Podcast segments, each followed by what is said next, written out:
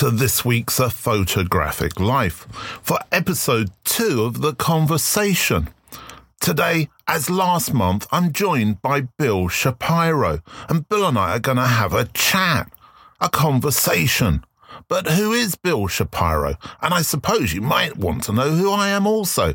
Anyway, Bill Shapiro served as the editor in chief of Life, the legendary photo magazine, and he is the founding editor in chief of Life.com. Bill is also a fine art photography curator for New York galleries, a consultant to photographers, and a contributing editor to the Leica Conversation series. He has written about photography for the New York Times Magazine, Vanity Fair, The Atlantic, Vogue, and Esquire, amongst many others. Every Friday, more or less, he posts about under the radar photographers on his Instagram feed, where he's at Bill Shapiro. And who am I? Well, I'm Grant Scott, and after 15 years art directing photography books and magazines such as and Tatler, I began to work as a photographer for a number of advertising and editorial clients in 2000. Alongside my photographic career, I have art directed numerous advertising campaigns, worked as a creative director at Sotheby's, art directed Photo 8 magazine, founded my own photographic gallery, edited Professional Photographer magazine, and launched my own title for photographers and filmmakers, Hungry Eye. I'm now the founder of the United Nations of Photography and a senior lecturer and subject coordinator for photography at Oxford Brookes University, Oxford, in the UK. Also a BBC radio contributor, and I'm the author of a number of books on photography. But I think that's enough about Bill and I. Let's think about this month's conversation. Each month, we continue the conversation. We don't stop and start. And so this month we'll be picking up on themes that we discussed last month. So this month, what are we talking about? Well, we're talking about writing, art speak, and the importance of both to photographers. Okay, so Bill, um, welcome back to the conversation. We were chatting uh, over the last week or so about what we were going to discuss this week. And you raised the point about writing, artists writing, photography writing, photographers writing. Tell us more.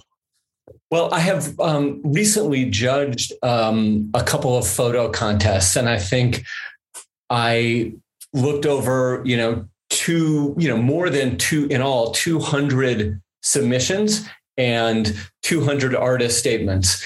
And um, a lot struck me about what was good about those statements, but but even more some of the traps that I think photographers fall into that that doesn't really help them. And, and so I wanted to talk to you a little bit about how photographers can can best communicate their uh, their vision which I suppose, in a way, if we will wind that back a little bit, takes us to the point which um, is something I, I, think a lot of photographers have a problem with, or even not only doing, but accepting, which is writing. That idea that today, as part of your photographic practice, you've got to be able to write. I mean, I think you need to be able to write, absolutely, or know the tools that you can utilize to get the help you need to express yourself on the page if that's not in the written word if that's not something that's one of your strengths but i think that's one thing we'll talk about and, and to this you know it's part of the same thing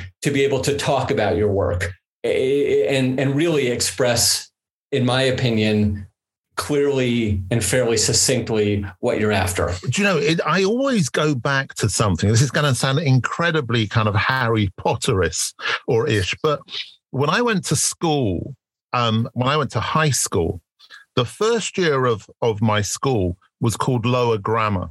And then we went, the next year was grammar. The following year was syntax. Then we went into poetry. Then we went into rhetoric. And I know that sounds incredibly kind of public schoolish. It wasn't a public school at all. It was a, a Jesuit college. But I never really understood that. But now I really understand that idea of working your way from lower grammar to grammar to syntax to poetry to rhetoric. It kind of makes sense. And actually, I think that's kind of the the the process that photographers have got to go through as well. Because you're right. Not only have you got to uh, be able to write about your work, you've got to be able to speak about it. But interestingly enough, when I when you raised this point, I instantly turned to Bill Jay, and he said this, and I thought perhaps it's a good starting point. He said the pseudo intellectual makes the error of assuming that simplicity is the opposite of profundity. And that was from the book Occam's Razor in 1992. You know, what I found was, and we can get into this a little bit later, so many of the photographers used kind of highfalutin language that when it's strung together, could be referring to almost anything. Like I saw so many of the same word choices and combinations of words, and we'll talk about specifics in a minute, that um, were used, you know, in documentary, uh, you know, to, to describe documentary work and also, you know, sort of high concept artwork. And you, you got to realize that when you're using words like this, trying to be profound, ultimately it means nothing. Um, it's just it's just a bunch of word salad, uh, you know, is my opinion. And and I, I do want to say this. I think, you know, before we get into specifics, and we talked about this a little bit in the, the last time we had the conversation, which is know your audience. If you know that the person or people who are who are going to be reading your writing are highly academic professorial types, it's possible that it's okay to write in that sort of academic uh, conceptual way. However, if if you don't know who your judges are, or if some of your judges or reviewers happen to be working photo editors or you know people who are sort of really in the marketplace i don't think you want to talk to them in the same way i think you want to be a little bit more down to earth well, I think that's really interesting there, though, because once again, I, again, picking up on the last conversation, you and I both come from a background which is not theoretical and academic. It's all about, and, and the great Harold Evans, the great um, newspaper editor of the Times, said to me once, Grant, think of the most stupid person you've ever met, and that's your most intelligent reader and work on that basis. So we're coming from a place where to us it's really important to make that communication accessible, to make sure that whatever it is we're trying to communicate works. And, and I think there's a bit of a disconnect there. Well, I think absolutely. And, and I know, you know, because over the years I've worked with a lot of um, art school trained photographers that they will listen to that Harold Evans quote, thinking about sort of the lowest common denominator, and they will blow it off. They will say, I'm not, I'm, you know, my photographs and my writing are not for those people. And okay, fair enough. I, you know, I get that. But the but the point remains that when you use sort of fancy pants language uh, and and vague academic jargon, you are going to lose a lot of people. I love the fact you've already introduced fancy pants and highfalutin into into the conversation. Oh, just wait this month. But I, you say you understand that. I don't understand that. I don't understand why you would create anything and not want to communicate with the largest possible audience. And, and I know what you're saying. You're absolutely right, because I hear exactly what you hear, but I still don't get it. I have a theory. May I share my theory? Um, yeah, my th- please my, do. my theory is that photography, of course, is the most democratic of art mediums. And I think that there's a sense in some people of some insecurity because everybody walks around with a camera in their back pocket. Nobody walks around um, with a potter's wheel or an easel or a giant slab of marble. So everybody considers themselves to one degree or another a photographer. And I, I believe, I think that some of these people try to set themselves apart, um, give themselves some cred by speaking like a philosophy major. I completely and utterly agree with you. Um, but I think what's also interesting is to explore where that actually comes from, because you know we we, we don't kind of jump out of the womb speaking like this. You know, we're we're not taught at school how to speak like this. And, and I'm going to turn back to my second quote from Bill Jay, which which was this. He said, "The idea is to say the most trite thing in such a manner that it sounds like the deepest profundity, a technique perfected by fine art photographers who lecture at academic institutions. Now, I'm going to put my hand up. I'm not a fine art photographer. I don't really know what fine art photography means. I have to be honest about that as well. But um, I do lecture at an academic institution. But I understand what Bill was saying. I think a lot of this has come from that kind of media studies the- theoretical um, kind of environment, which has fed the young photographer with the idea that this is the right thing to do. But not only that, that it's the only thing to do. And I, I, I, agree. And I also think that that is to some degree reinforced when they walk into a gallery and read what a curator has written on the wall, which I think we're seeing starting to see some appreciation of uh, quote unquote real language, but certainly in the past and and many times I walk into a museum or a gallery, I see people reading about two sentences and then walking away because it is equally impenetrable. And I think as a as a young photographer, when you walk into an institution and you see that on the wall, yeah, you you you're like, okay, that's what it takes to uh, you know, that's what I should emulate.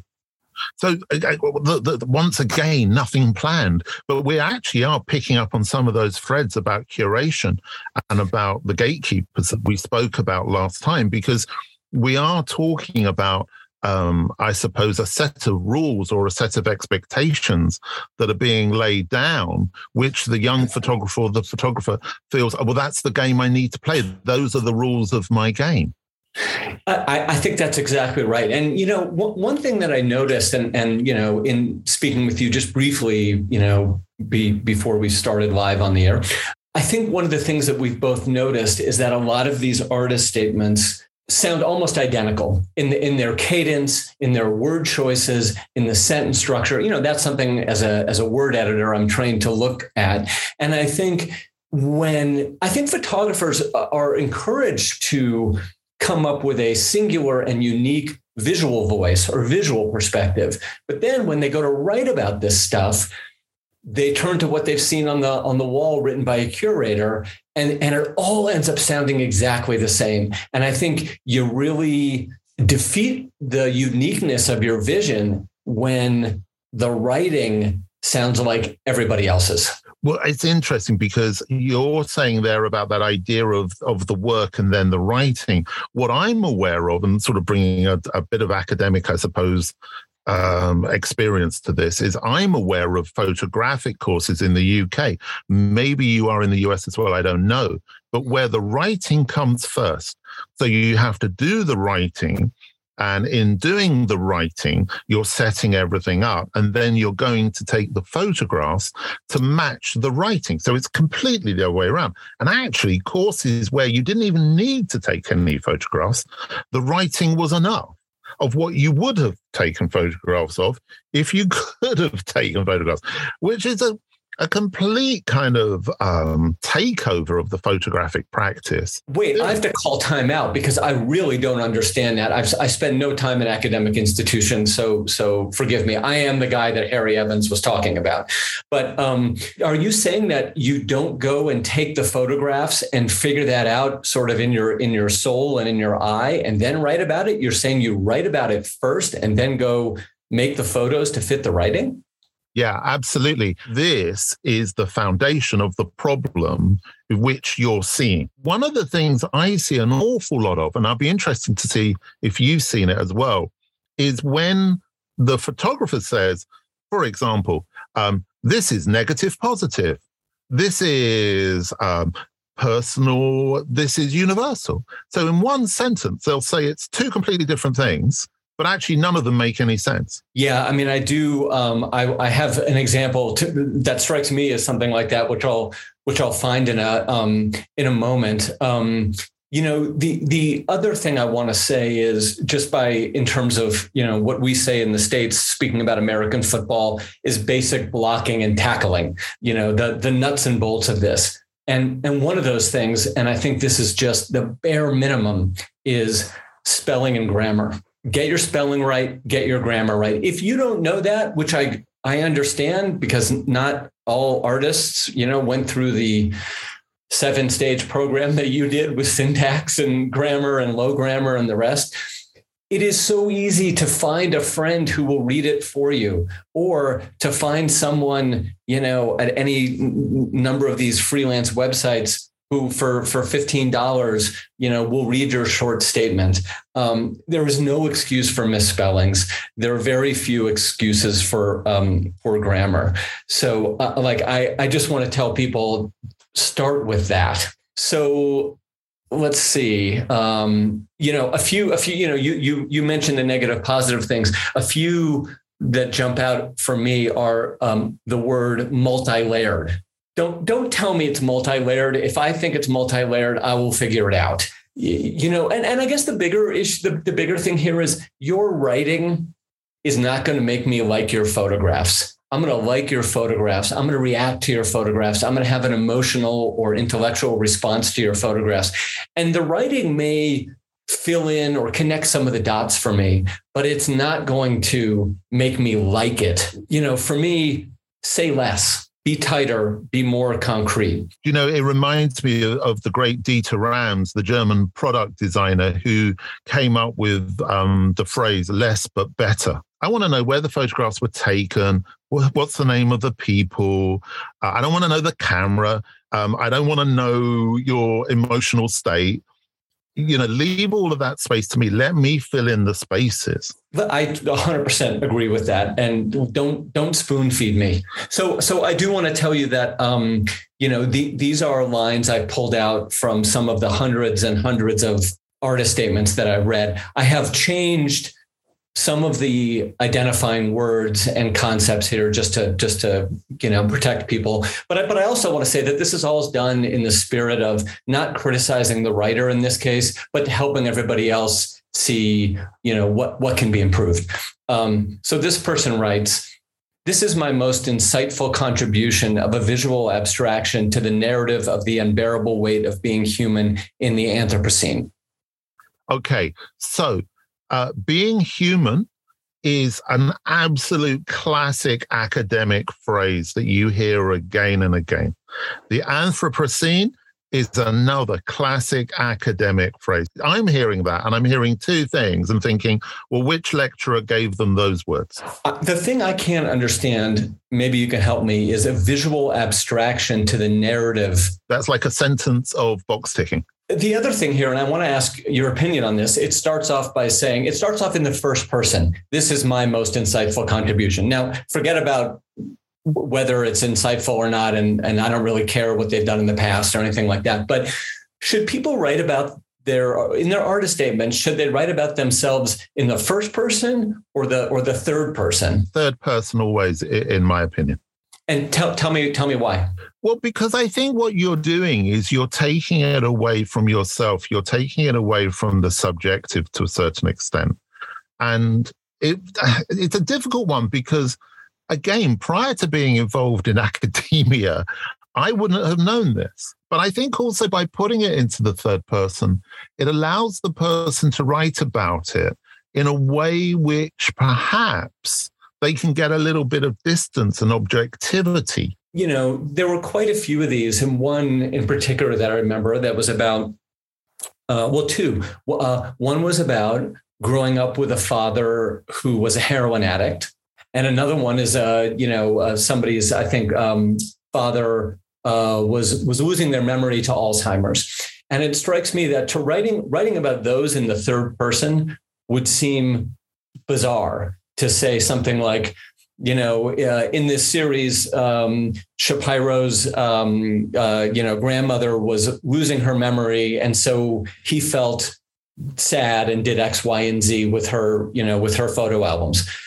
To me, that seems almost too distant because it is such a personal loss and expression.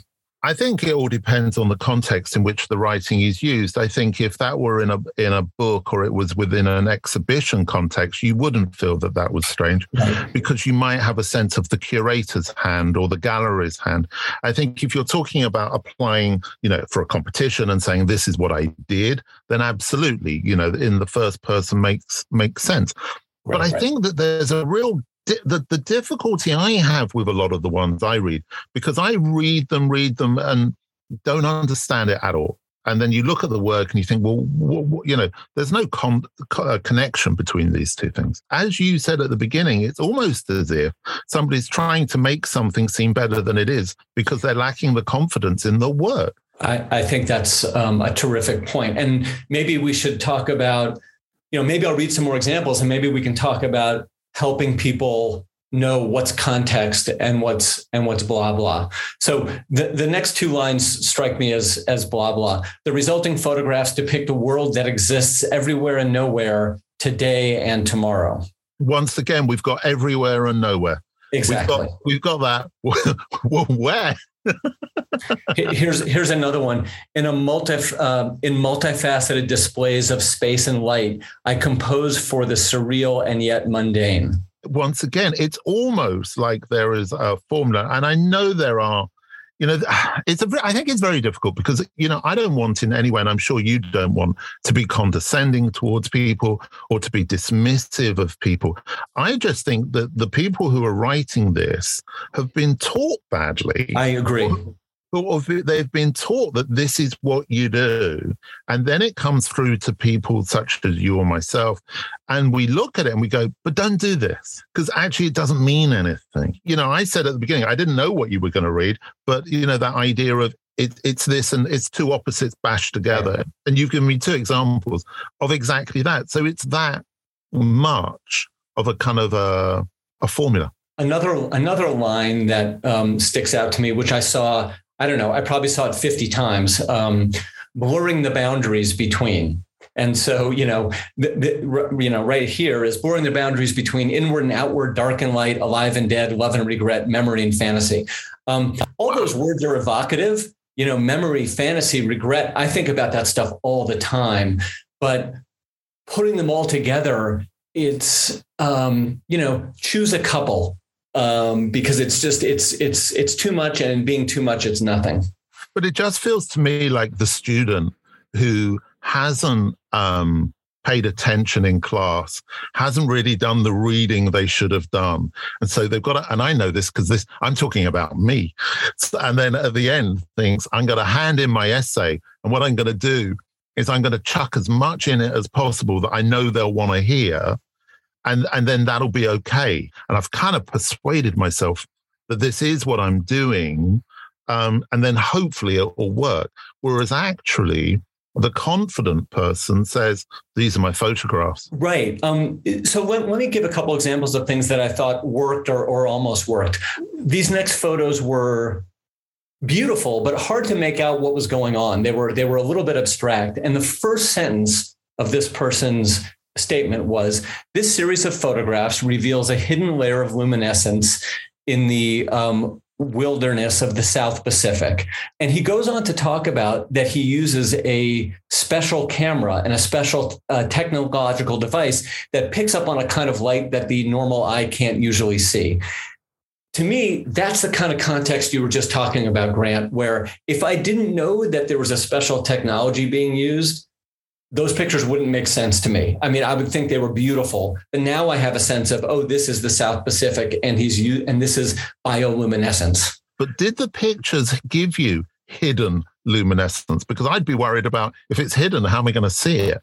Um, you know, I, some of that may have been um, uh, in in the way that I excerpted excerpted this, because what he what he or she was saying that it was a, a layer of luminescence that's hidden to the naked eye um, that that's only perceptible using this particular lens or technology i think it's closer isn't it but, but it's also an awful lot simpler because Yes. we haven't got any of those kind of self-defeating words in there, you know, light, dark, and and what have you. And and it seems much more straightforward. Here's one.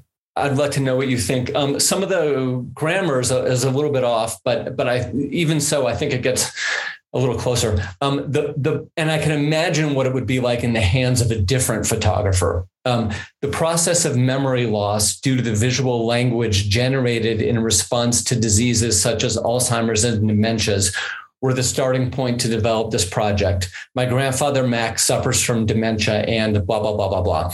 So to me, the writing isn't necessarily fantastic from from a um, an editor, a word editor's point of view, but it's very clear to me what's going on here. So it gives you that sort of that insight that a photographer needs to a story, doesn't it?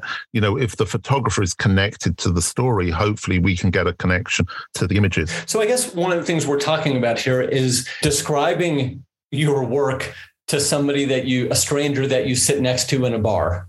You know, you're you're a beer or two in, you probably shouldn't be talking about blurring the lines between recognition and regret. You should be saying, you know, yeah, I go out and I shoot cows because I'm looking for X, Y, and Z. Yeah, and I think it, you know, it goes back to that again with something we've spoken about a lot, which is we spoke about audience. So the audience is really important. You know, who's it being written for? Is it being written for other academics, as you were saying, or is it being written for people to actually understand and engage with the work? And I think that's where the disconnect has has occurred because for anybody to say, I don't want everybody to understand my work, I find rather strange. I mean, I guess, you know, and I guess as far as giving people some advice on what not to do, if if you're a if you're um, in a photography class, you're a photography student, um, and you start seeing lots of these words um, pop up, blurring the lines, you know, whatever it is, blurring the boundaries, don't use those. Find another way to say it. Use a thesaurus, talk it out with a friend, and come to some understanding of what of what your friend understands your work to be and how how you can help him or her understand it and use those words. So, what do you think makes a good mission, a good mission statement, a good artist statement? you're going to hear this a lot from me as we um, have these conversations and i think we heard it a little bit the last time. For me shorter is better. Tighter is better. More clear is better. You know i say that in part because again have some empathy for your audience. If you understand that there might be a hundred submissions and your judges are going to be looking at a hundred statements how much time do they have? You know by the time that they get to the 85th statement they're going to be tired.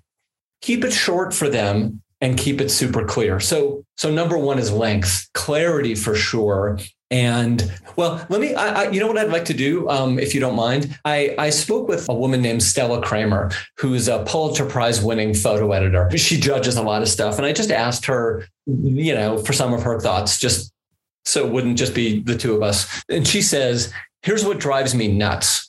The use of extraneous and convoluted art speak in quotes that really doesn't mean anything. I've read statements recently that use words I had to look up, and I'm pretty damned educated, uh, or seem like they were generated by a computer. Number two, telling me who your influences are. I don't care.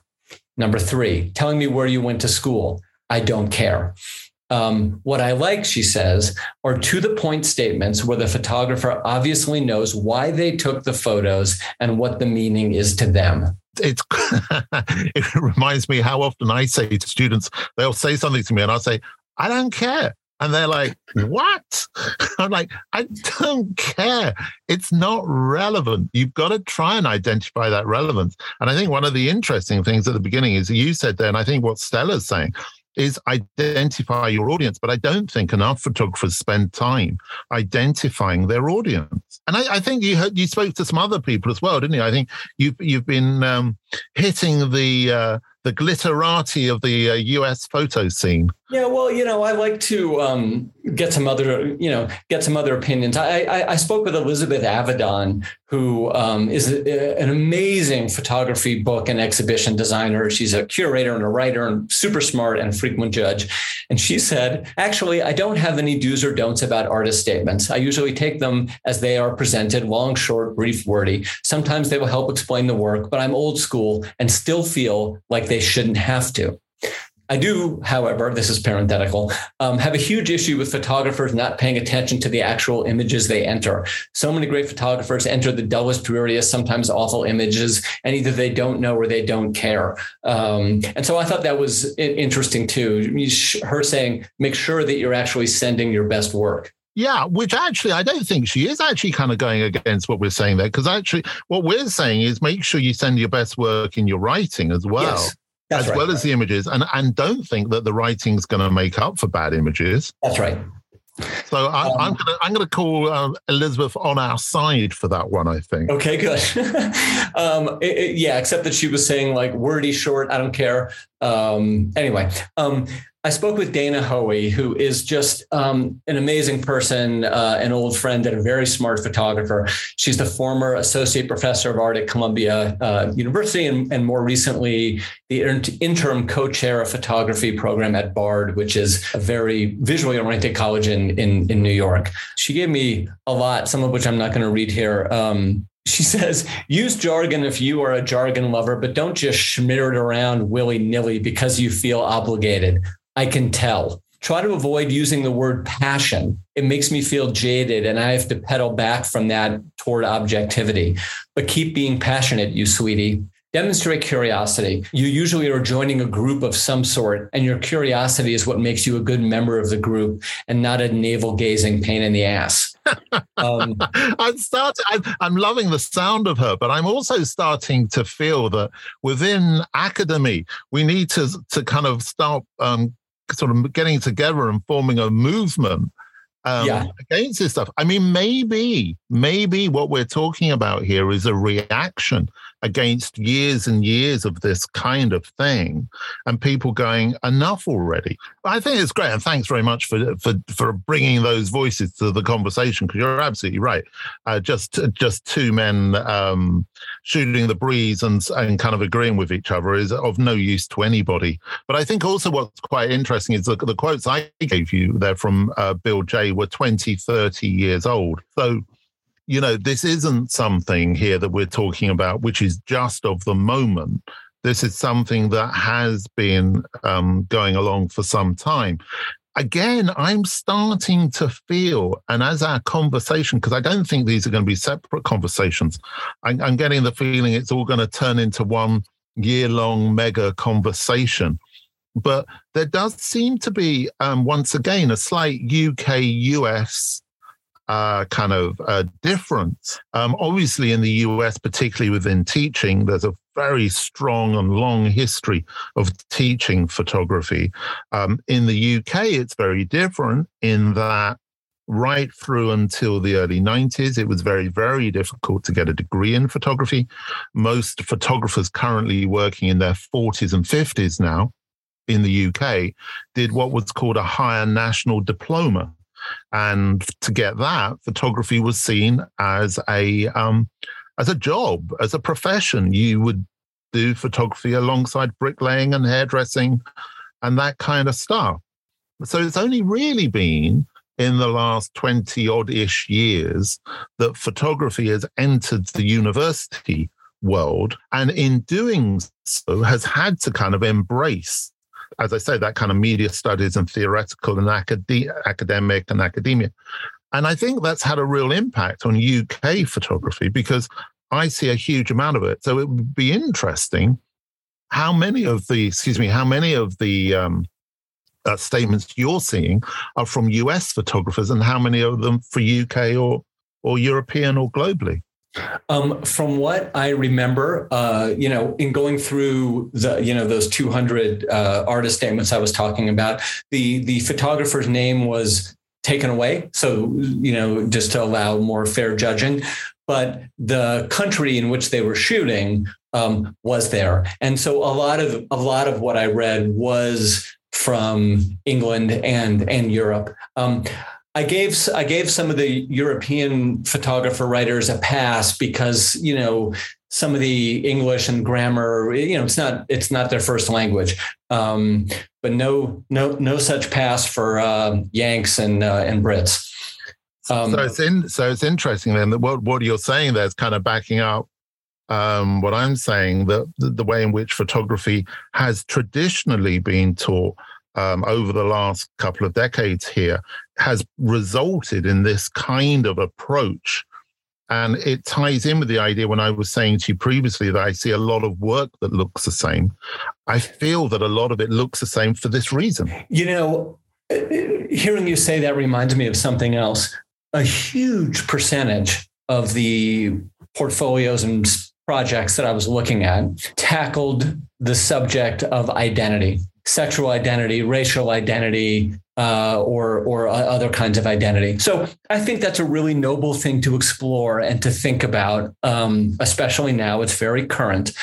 But I also want to say this um, possibly controversial thing. When you are in your low 20s or when you are a new photographer, I personally would suggest doing that thinking on your own time for sure, but looking outward. There's so much amazing, beautiful, heart wrenching, glorious things to see out in that world.